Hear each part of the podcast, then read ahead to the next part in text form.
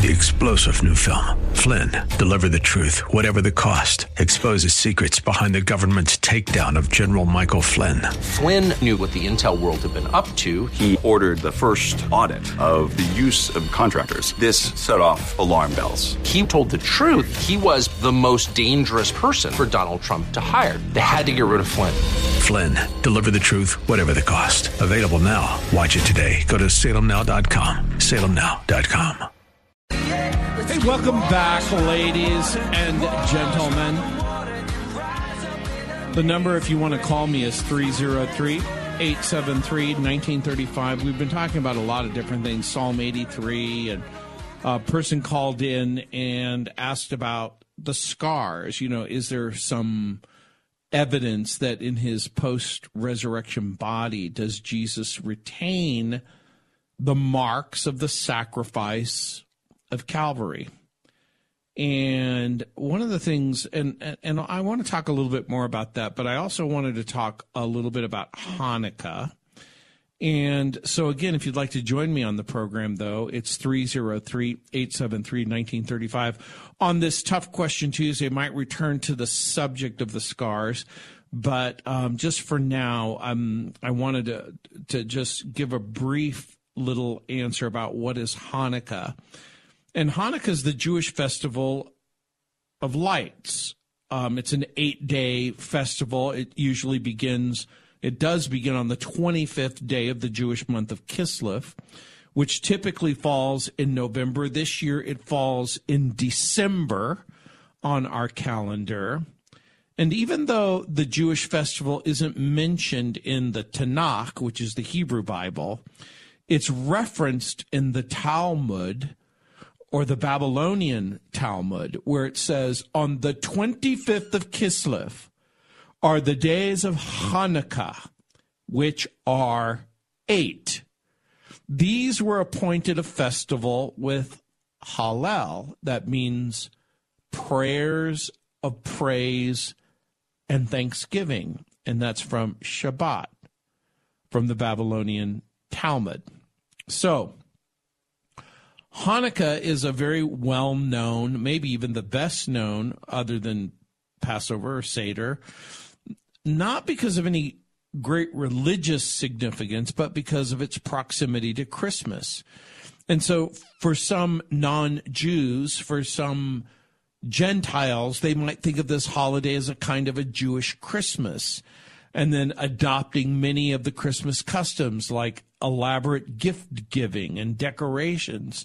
And because of this, it is ironic that this holiday, which has its roots in a revolution against assimilation and suppression of the Jewish people and the Jewish religion, has become, in part, one of the most assimilated secular holidays on the Jewish calendar. So again, it's really, really interesting that a Jewish, um, it, well, actually a Greek king, Antiochus Epiphanes IV, um, had, but I'll talk more about that in just a moment.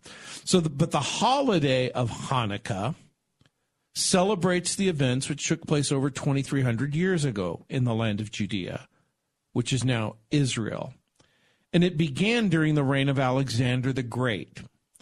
And Alexander the Great shows up in Jerusalem, but he also conquers Syria, Egypt. He allows the lands under his control to continue observing their own religious uh, traditions, and the these areas retain a certain amount of autonomy and, un, and under his relatively benevolent rule, many Jews assimilated much of the Greek culture, or what people call the Hellenistic culture. And so during that time period, um, the Greek language is introduced into Syria, Egypt, and Israel, and it, it becomes an adopted language. And the customs of the Greeks and the dress of the Greeks and much the same way that Jews in America today um, will speak English. They'll adopt uh, American culture and customs and blend into the secular American society. And so, more than a hundred years after Alexander the Great, Antiochus IV rose to power in the region. He began to oppress the Jews severely. He placed a Greek or Hellenistic priest in the temple, massacred the Jews, prohibited the practice of the Jewish religion, and desecrated the temple by requiring the sacrifice of pigs, which is a non kosher animal, on the altar. And one of the groups which opposed Antiochus was led by a man named Mattanias or Mattaneu. Uh, he was a Hasmonean, which means he was from the priestly uh, class, and his son Judah Maccabee, who was called the Hammer. And so this small band of pious Jews led guerrilla warfare against the Syrian slash Greek army of Antiochus. Sent thou- so Antiochus sends thousands and thousands of well armed troops to crush the rebellion, but the Maccabees succeeded in driving the foreigners from their land. And according to historical accounts, Jewish fighters entered Jerusalem about December of 165 BC, and the Holy Temple and the Jewish religious center even though it was in shambles and, and defiled and desecrated, they would begin to rebuild it. And so that begins part of the story of Hanukkah. 303 873 1935. 303 873 1935. Let's see who's up. Paul, welcome to the program. Hi, Gino. How are you? Good. Well, I got a little bit different kind of question. I was when I read Abraham, you know, in Genesis 16, Hagar gives a birth to a child, Ishmael. Uh-huh. And then uh, much later in Genesis uh, 21, Sarah gives birth to Isaac. Right. So my question, Gino, is uh, from my understanding, you know, of course, Ishmael was kicked out by Abraham out of, you know, there, but Ishmael had to have been probably about 13 years old 10 to 13 years old when Isaac was born. But in the Bible, it says that that he was a baby and crying in, you know, you know that uh, Hagar had put him down in some bushes and he was crying. And I just don't know if I can believe that story because he had to been 10 to 13 years old. So how, how would you look at that? Am I just looking at things kind of silly or? Well, the way that I would in part look at it is the point of the story, but um, and and and the point of the story, which is going to be reiterated later in Genesis in the point of the story. But to make a long story short, you, you, Hagar's son Ishmael, like you said, probably would have been about 14 years old at the time of Isaac's birth. Abraham sends Hagar and Ishmael away after Isaac is weaned, which is about age two or three, making Ishmael about 16 years old. And it doesn't say crying, um, but, but they hear the voice of, of the boy. So let's let's go to the text itself. So it okay. says at the time God repeated his promise that Ishmael is going to be the father of a great nation. And Hagar's in the desert and near death when the angel of God calls to her saying, "What troubles you, Hagar? Fear not, for God has heard the voice of the boy where he is." It's so it is, it isn't so much so yeah i mean if you're starving to death if you're dying of thirst you cry out to god and he says lift up the boy and hold him fast with your hand for i will make into uh, for i will make him into a great nation genesis chapter 21 verses 17 and 18 so ishmael and his mother they live in this wilderness called paran where he becomes an expert with bow, and later he takes an Egyptian wife. And he's seen again in Scripture when he comes to help bury his father Abraham. The story is completely believable. No, I, I believe. I just, I guess sometimes when you read the Bible, it sometimes one sentence there can be between okay, sentences there can be you, three to five years. Yeah, I you mean, hold. So, yeah, you hold on, and I'll let you finish your thought when we come back. Hey, welcome back, ladies and gentlemen. This is Gino Geraci. So glad you could join me on the program. We're talking with Paul. And Paul, you were talking about the passage of scripture about Ishmael, and Okay, yes. uh, and uh, you were wondering about um, how what what really happened. What does the text say? And I just wanted to give you an opportunity to, to finish your thought or to ask another question about it. Well, I think I can understand when you say that, no matter what age he was. Like even at my age, I'm over 50. I would cry out to God if I'm thirsty or hungry also. So, you know, I understand what you're saying. Yeah. But then Ishmael becomes the, he becomes the father of 12. He has 12 sons, doesn't he? He will become the father of 12 sons who are called princes. And he's going to live to be 137 years. Sarah dies at the age of 127 in hebron.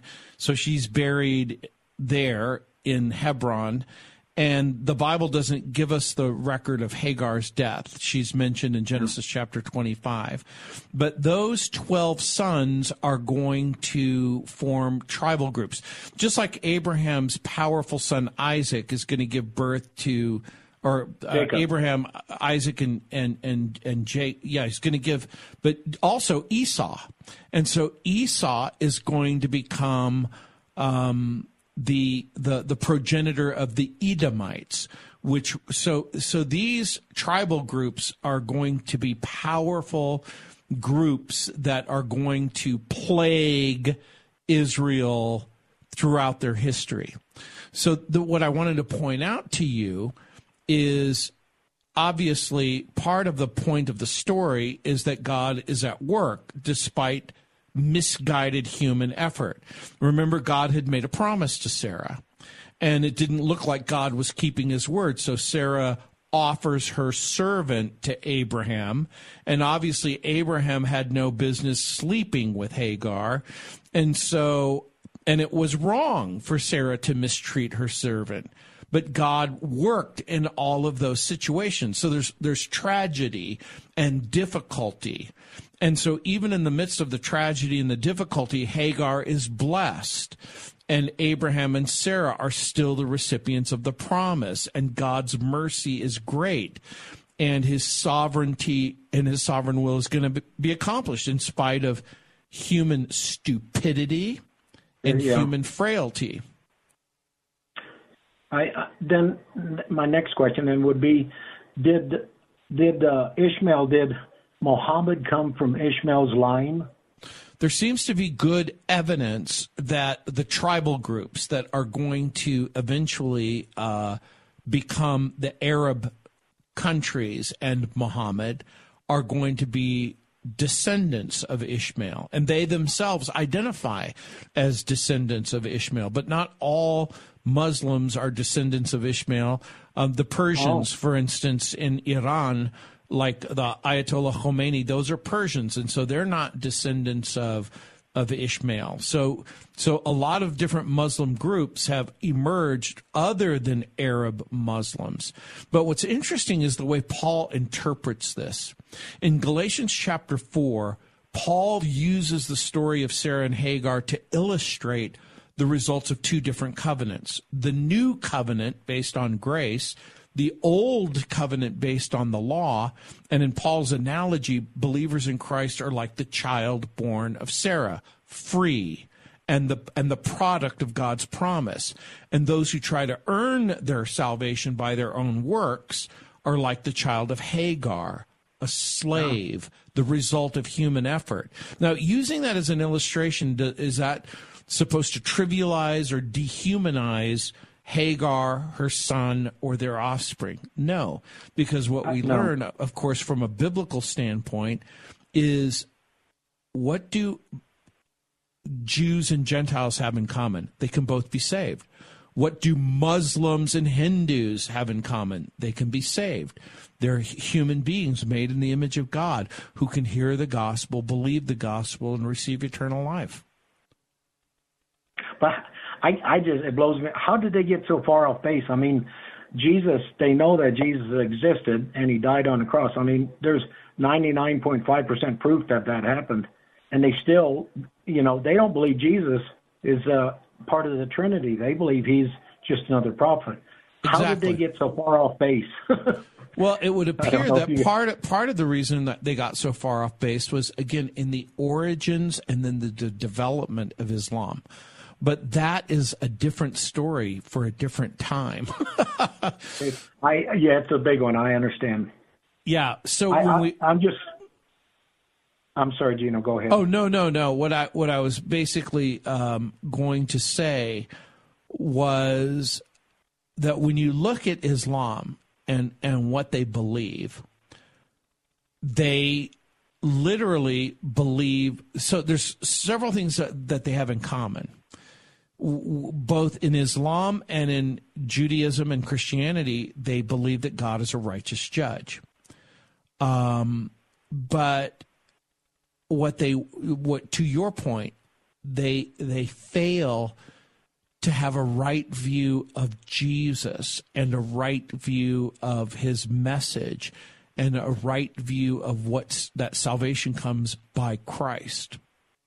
So um yeah, so they have a what, low view of sin. Where would low, they what part when did they stop following the Bible or do they just follow the Old Testament and then they stop? I mean, because the New Testament's all about Jesus.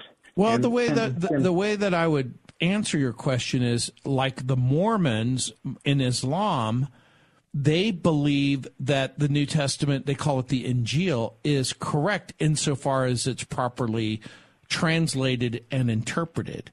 So it just so happens that they'll see the Injil, the New Testament, through the lens of the Quran. And so the way that, that I would think about it, instead of reading the Quran through the lens of the of the New Testament, they read the New Testament through the lens of the Quran, and that's oh. why it becomes it becomes um, skewed. And so, so uh, you can imagine if you're seeing if you're seeing both the Old Testament and the New Testament through the lens of the Quran, if the Old Testament or the New Testament seems to say something profoundly different from the Quran, then they'll evaluate it or they'll they believe that the Quran is the fulfillment or the perfection of the revelation. Um, and so, if for whatever reason it disagrees, they they think that the Quran is the final authority and the final revelation, and it supersedes all previous it, revelation. It supersedes. Okay, but right. It, I guess uh, one more question. I know I know you got others.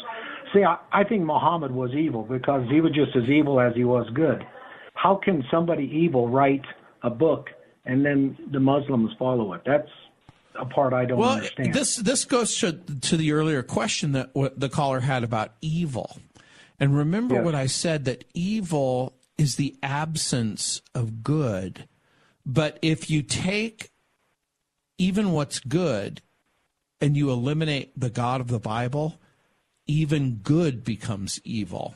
So remember that in in um, in their belief about God, they believe in one Allah, one God, that He is eternal, that He is the Creator, and that he is sovereign. They believe in angels. They believe in prophets. They, they believe in the revelations of Allah.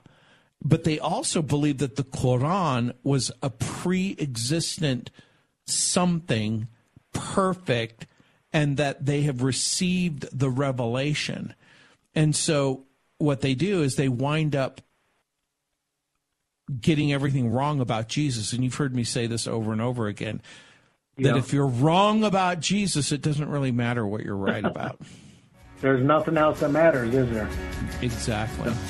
Wow. I really appreciate it. You, you know a lot. I thank you so much. Hey, thanks for listening and thanks for calling. All right, Gino. Bye bye. 303 873 1935. That's the number if you want to join me on the program. 303 873 1935. Hey, welcome back. If you'd like to join me, it's 303 873 1935. 303 873 1935. And of course, someone sent me a note. Grace is when God gives us good things that we don't deserve. Mercy is when he spares us from the bad things we deserve. Blessings are when he is generous with both. God is good all the time. I think that that's true. 303 873 1935. We were talking with uh, an earlier caller about Ishmael and um, the offspring of Abraham. And again, if you'd like to join me on the program, it's 303 873 1935. And when we, when we talk about Islamic or Muslim belief in God and what the Quran teaches um, about Allah or God, in the similarities are both are one in other words, there aren't two gods or three gods or five gods or 120 gods or millions of gods like in Hinduism. There's one singular self existent God. Both are transcendent creators of the universe. In other words, God isn't contained in in the physical manifestation of the universe. The universe is not God and the and God is not the universe. Both are sovereign, both are omnipotent, both have spoken um, to humanity through angels or messengers or prophets and through the written word. Both know in intimate detail the thoughts and and activities of human beings, and both will be uh, both will judge the wicked. Now, so people might say, well, then are you saying that the God of Islam is the same as the God of the Bible? And of course, the answer is no, they're not the same. In spite of what leaders will say, in, in spite of what theologians will say, or political activists will say, the God of the Quran is a singular unity, but the God of the Bible is a compound unity who is one in essence and three in persons. That's Matthew 28 19, John 10 30, and Acts chapter 5, verses 3 and 4. So there is a trinity in other words, God the Father is in fact God. God the Son is in fact God. God the Holy Spirit is in fact God. There aren't three gods. There is one God. And people will say, well, your math doesn't add up. Well, in the God of the Quran, he is not a father. But in the New Testament, God is a father. In the Quran, God has begotten no sons that's what it says in the Surah 19 and in Surah 11. But the God of the Bible is a triunity who has eternally existed as Father, Son, and Holy Spirit. So some scholars have pointed out that there seems to be some evidence that, at least in its initial offerings, Islam becomes a kind of Christian heresy. Um, in the Quran, God speaks into history through a word that is written. But in the New Testament, God speaks into history through Jesus Christ the Lord. Um, the God of the Quran doesn't love prodigals. It says Ali, Ali has wasters, but Jesus tells the story of a father in the metaphor of of uh, the prodigal son that Jesus speaks of in Luke chapter 15. And in Surah chapter 3, uh, verse 140, it says, Allah loves not those that do wrong, and neither does he love him who is treacherous, sinful. But God demonstrates his own love for us, it says in the New Testament, even while we are sinners. And so the standard of judgment for the God of the Quran is our good deeds have to outweigh our bad deeds. But the standard of the God of the Bible is nothing less than complete perfection, as is measured by the holy character of God. And people will say, no one can live up to that standard. And you would be correct. And that's the difference because only Jesus can do that. And that's why Christians believe that Jesus is the Savior. And so the God of the Quran provides a messenger, according to Islam, that Muhammad warns of Allah's impending judgments. But in the New Testament, God sends Jesus, who takes our sin upon himself and bears God's wrath, the wrath that we deserve. And so, um, 303 873 1935. That's the number if you want to join me on the program 303 873 1935. And um, like I said earlier, the doctrine of Islam includes belief in prophets and angels and the belief that the Quran is the pre existent perfect word of Allah um, there's the belief in the last judgment in the hereafter. In other words, in Islam, they do believe that there's life after death, and there's belief in predestination in Islam. Muslims believe Allah has decreed everything that will happen. And so Muslims testify to Allah's sovereignty with their frequent phrase, inshallah, which means if God wills, inshallah. You know, in Spanish, there's a, word that has come down in the language that is derived from when the Muslims occupied Spain. Ojalá. That means I hope, I hope. And uh, of course, 303 873 1935. That's the number if you want to join me on the program. 303-873-1935 it's really funny what you know we get off on and start talking about. But the five pillars of Islam this sort of composes the framework of obedience for uh, for Muslims. It's the first tenet or the first pillar of Islam is what's called the shahada which is the testimony of faith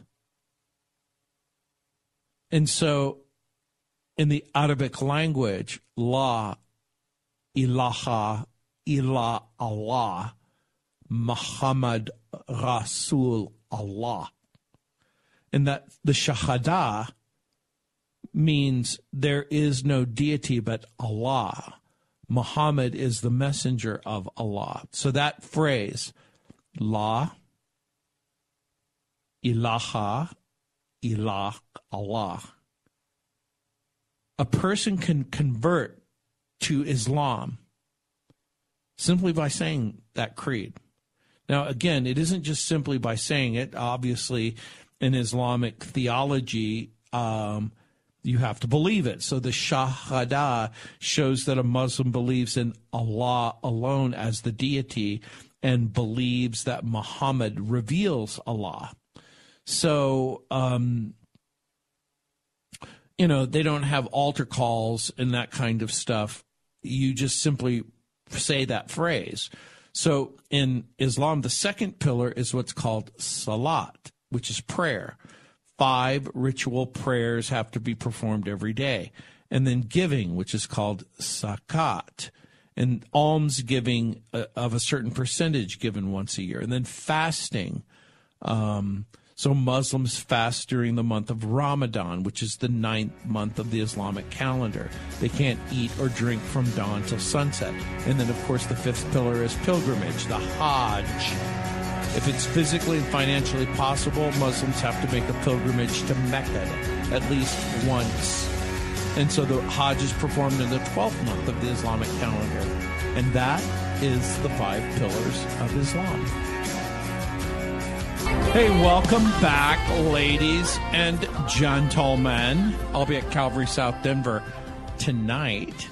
Um, we're going to have a special. I'm going to be bringing some of my Bible coins to Calvary South Denver and telling the story. But uh, 303 873 1935 is the number if you want to join me on the program. 3 03873 1935 and uh, the Wall Street Journal has reported that Israel has begun flooding the Hamas terror tunnels in Gaza using seawater.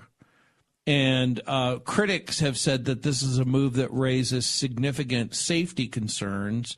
And of course, other people have suggested if the tragic hostages are in these terror tunnels, that they're going to be killed as well. The operation uses pumps capable of moving really large volumes of water that's situated near what's called the Al Shati refugee camp. And so this development is particularly alarming, again, given the presence of over 100 hostages still held by Hamas. And so um, it's going to be interesting to see how that story unfolds. And um, the number, if you want to join me on on the program, is 303 873 1935. One of the questions that I frequently get asked is. Um, you know about first john chapter 4 verse 12 what does it mean what does what does it mean in first john chapter 4 verse 12 when it says no one has ever seen god but if we love one another god lives in us and his love is made complete in us and so that same assertion that no one has ever seen God can be found in other parts of the scripture, like in John chapter 1, verse 18, where it says, um, but slightly different. Um,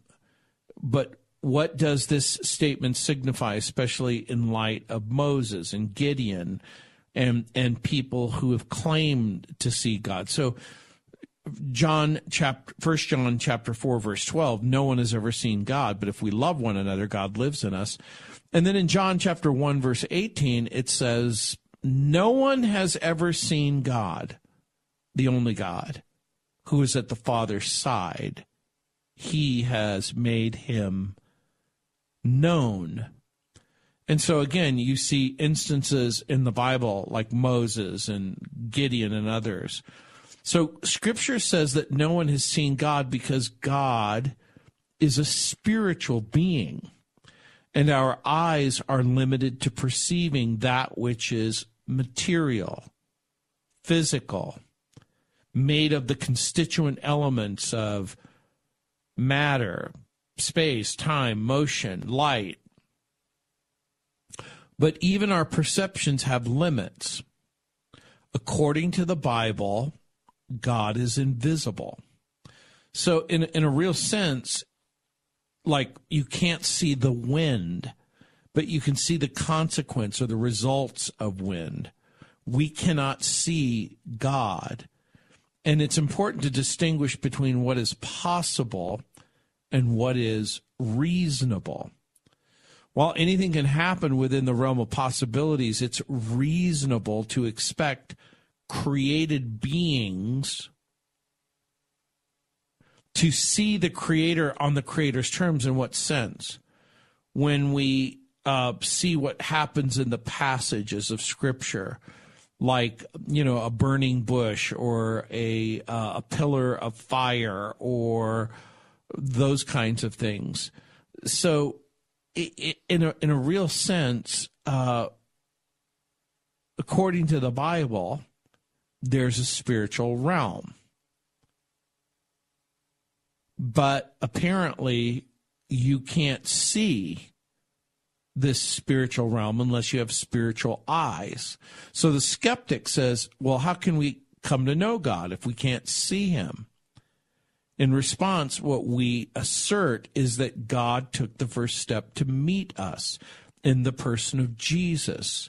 So if we seek to know God, we look at Jesus. Now, what's interesting about John chapter 1 verse 18, it says, "No one has ever seen God, but the unique one, who is himself God, is near to the Father's heart.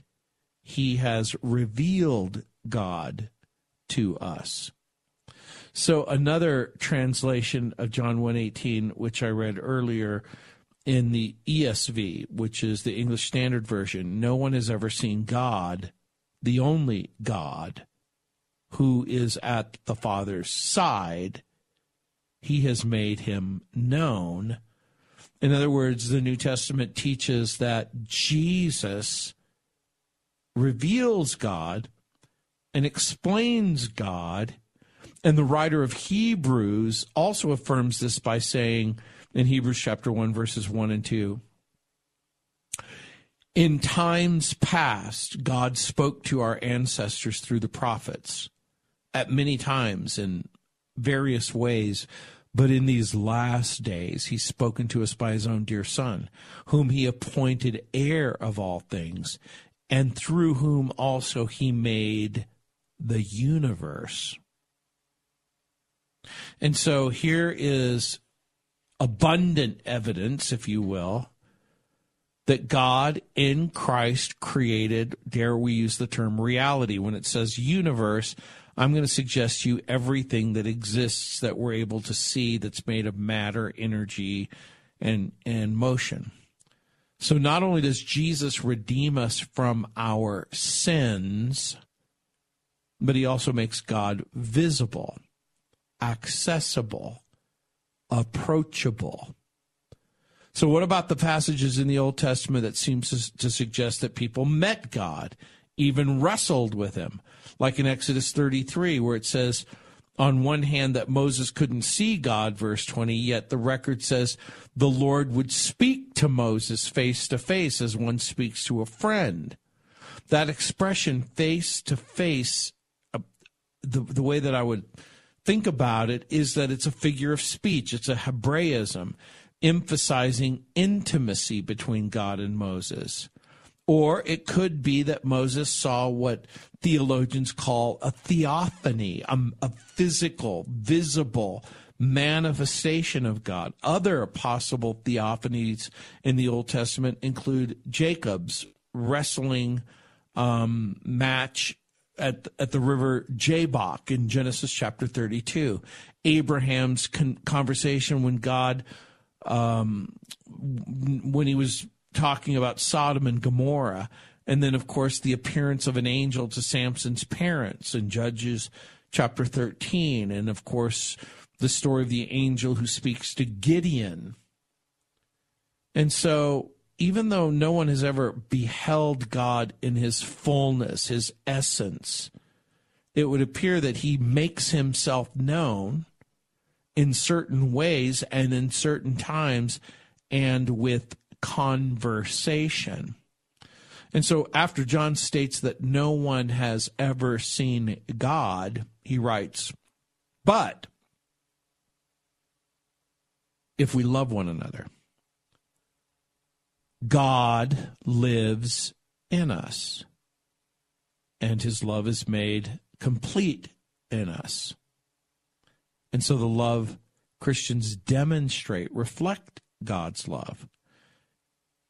We can't see God, yet when we exercise love, we know that God is dwelling in us. So Christians Christian love serves as a tangible evidence of God and the gospel. So, John 1:18 No one has ever seen God. 1 John 4 Enjoy your evening. This is Gino Geraci. Thanks for being with me.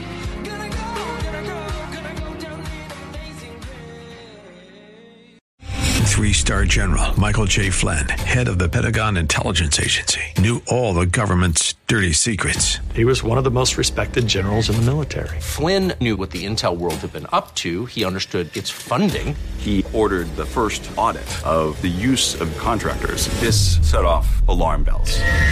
The explosive new documentary, Flynn, Deliver the Truth, Whatever the Cost, uncovers the facts behind this scandal. Flynn told the truth. He was the most dangerous person for Donald Trump to hire. I find out the worst enemy that I'm going to face in my life is right here in America. They took my assessment and they wanted me to change it. And I was like, I'm not changing it. They had to get rid of Flynn. with in depth interviews, archival footage, and never before seen personal records of the man behind the headlines. I just felt like I was drowning. Flynn, deliver the truth, whatever the cost. Available now. Watch it today. Go to salemnow.com. Salemnow.com.